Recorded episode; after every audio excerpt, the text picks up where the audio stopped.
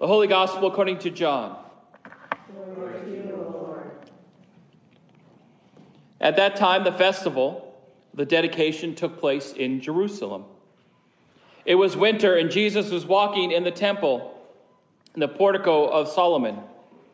So the Jews gathered around him and said to him, How long will you keep us in surprise? If you are the Messiah, tell us plainly. Jesus answered, I have told you, and you do not believe. The works that I do in my Father's name testify to me.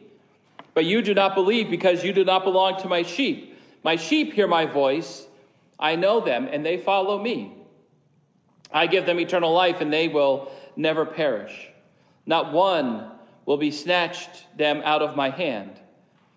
What my Father has given me is greater than all else, and no one can snatch it out of the Father's hand. The Father and I are one. The Gospel of the Lord. Praise to you, O Christ. Please be seated.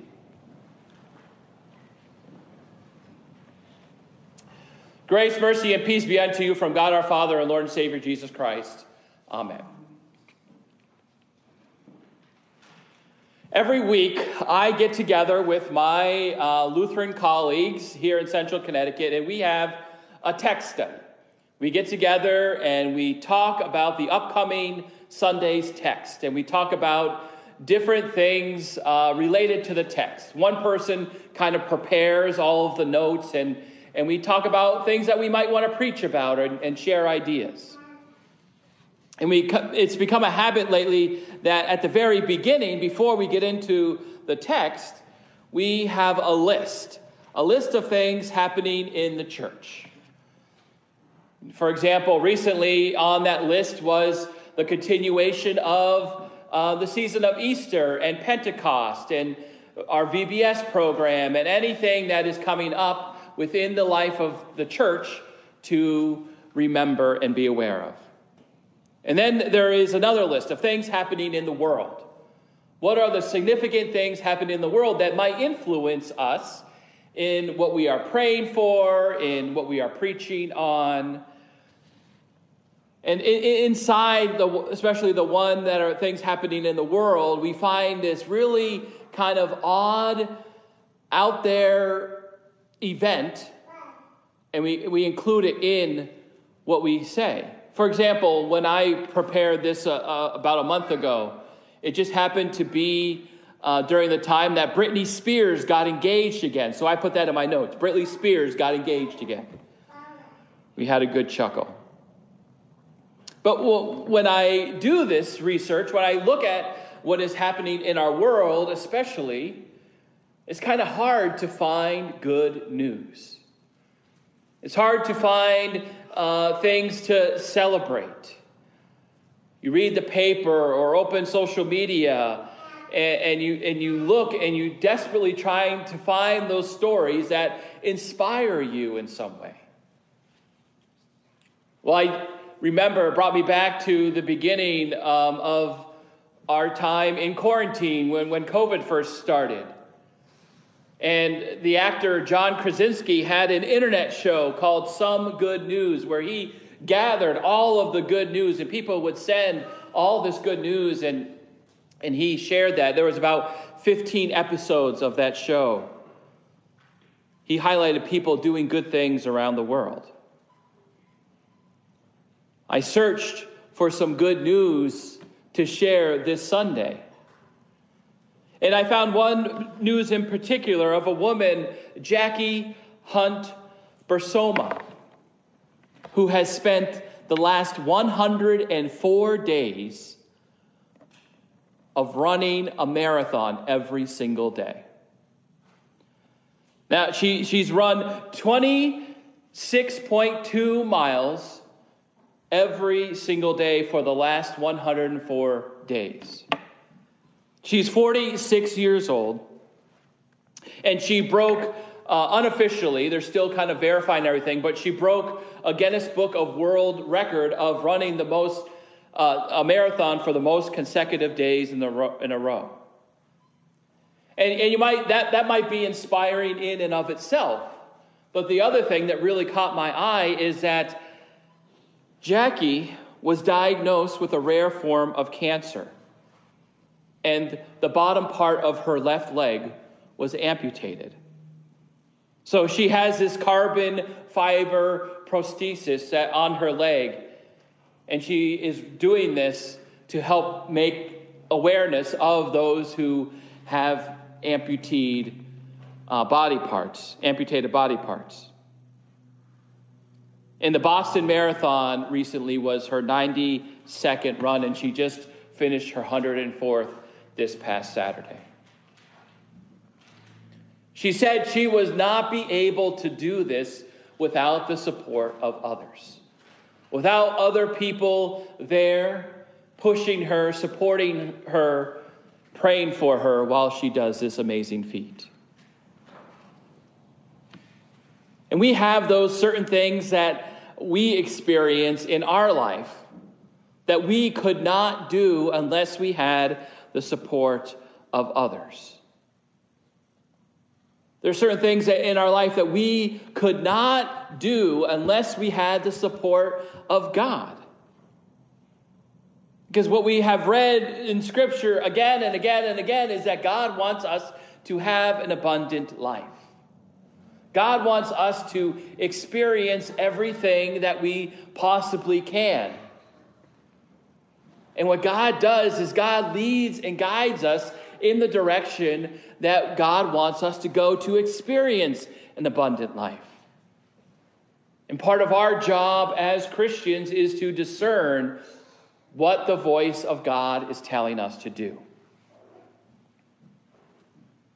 Jesus is our good shepherd. And that's what we read in our scripture passage today. Jesus comes to us to lead us and to guide us into the abundant life that we seek. Jesus says, My sheep hear my voice. We hear Jesus' voice. We know Jesus' voice. We follow Jesus' voice and we experience the love and the grace and the mercy and the forgiveness of God because Jesus is calling out to us. For so many reasons, we may feel like we have part of who we are, part of our life, part of our being taken away from us.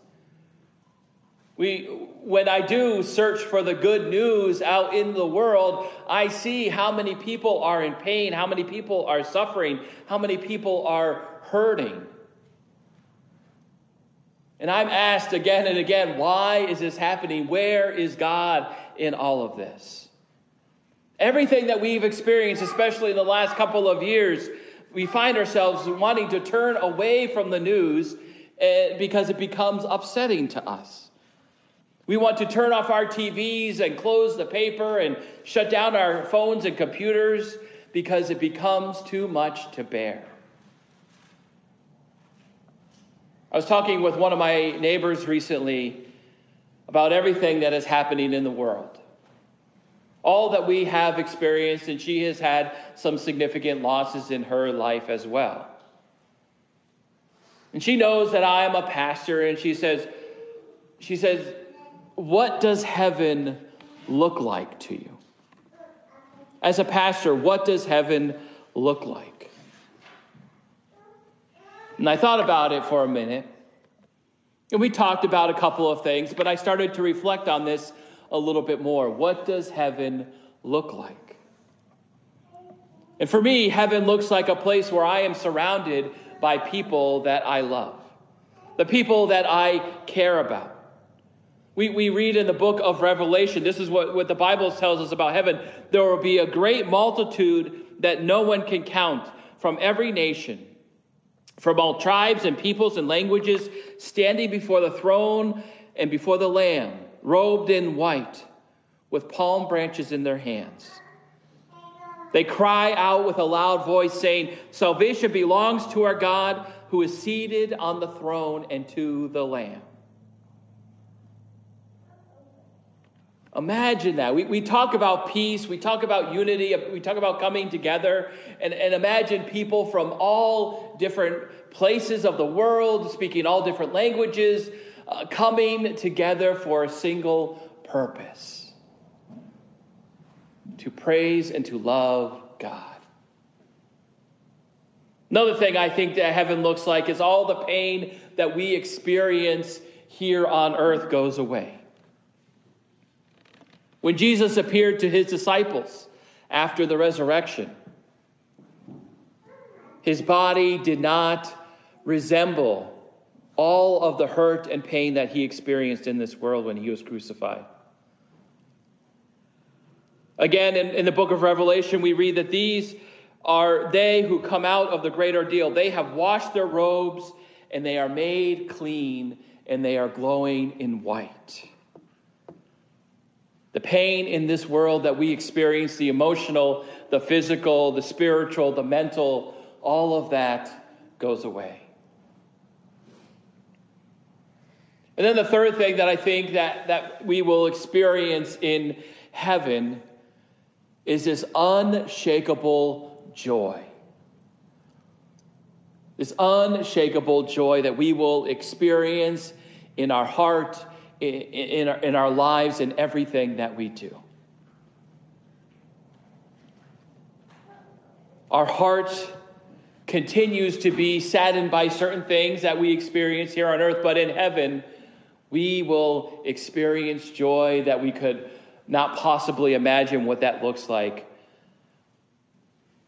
here on earth.